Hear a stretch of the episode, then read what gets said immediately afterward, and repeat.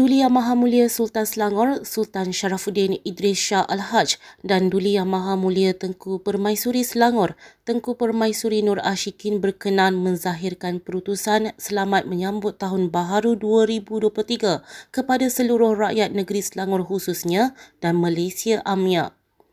Baginda berdua mendoakan agar tahun 2023 membawa sinar baharu yang gemilang dan cemerlang. Baginda juga menyeru agar rakyat menanam azam, berjimat cermat, menguruskan ekonomi khususnya dalam prospek ekonomi dunia yang membimbangkan.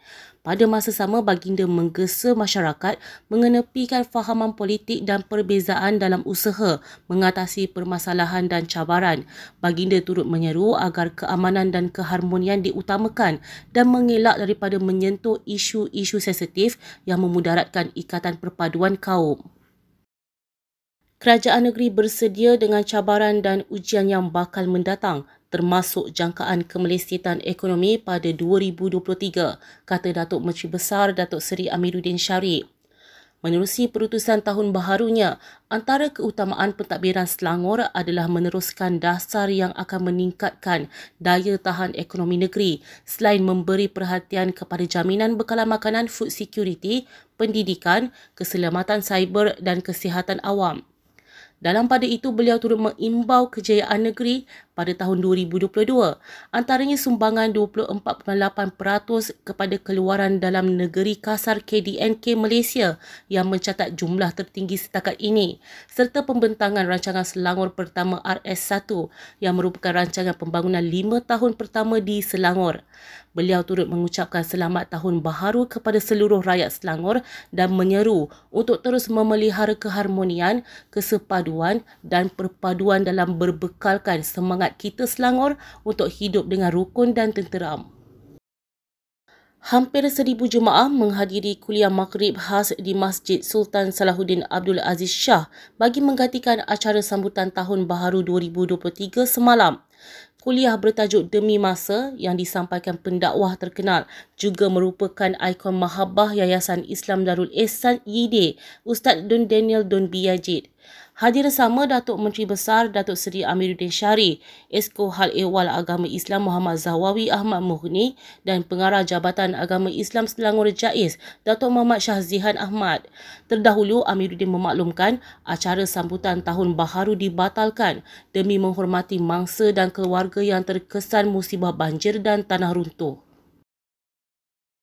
Pembukaan litar APD Crew di Institut Penyelidikan dan Kemajuan Pertanian Malaysia Mardi Serdang memberi ruang peminat sukan permotoran menyertai sukan ini dengan lebih selamat.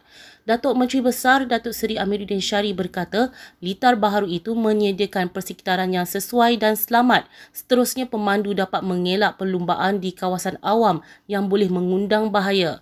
Tambahnya atas permintaan, kerajaan negeri turut membantu menurap litar baharu tersebut melalui infrasel sendirian berhad. Beliau berkata demikian selepas merasmikan litar APD Crew dan perlumbaan Drift APD Crew Circuit yang melibatkan 32 pelumba dari dalam dan luar negara semalam.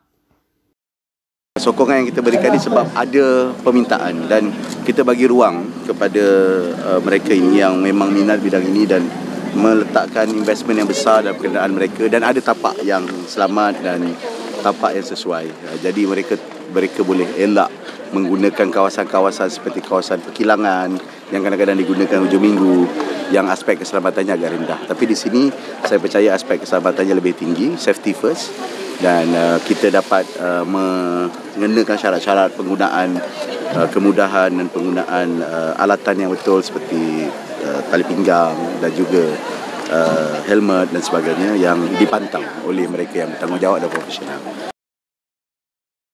Wisma Jekyll di Seksyen 7 Shah Alam hampir musnah dalam kejadian kebakaran awal pagi tadi.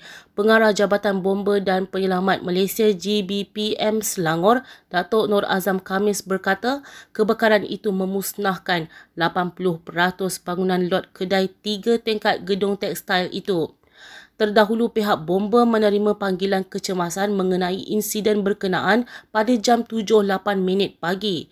Susulan itu, pasukan daripada Balai Bomba dan Penyelamat BBP Shah Alam, Kota Anggrek, Subang Jaya, Kota Raja, Damansara, Sungai Pinang dan Puchong digegaskan ke lokasi kejadian dan tiba sekitar 7.19 minit pagi.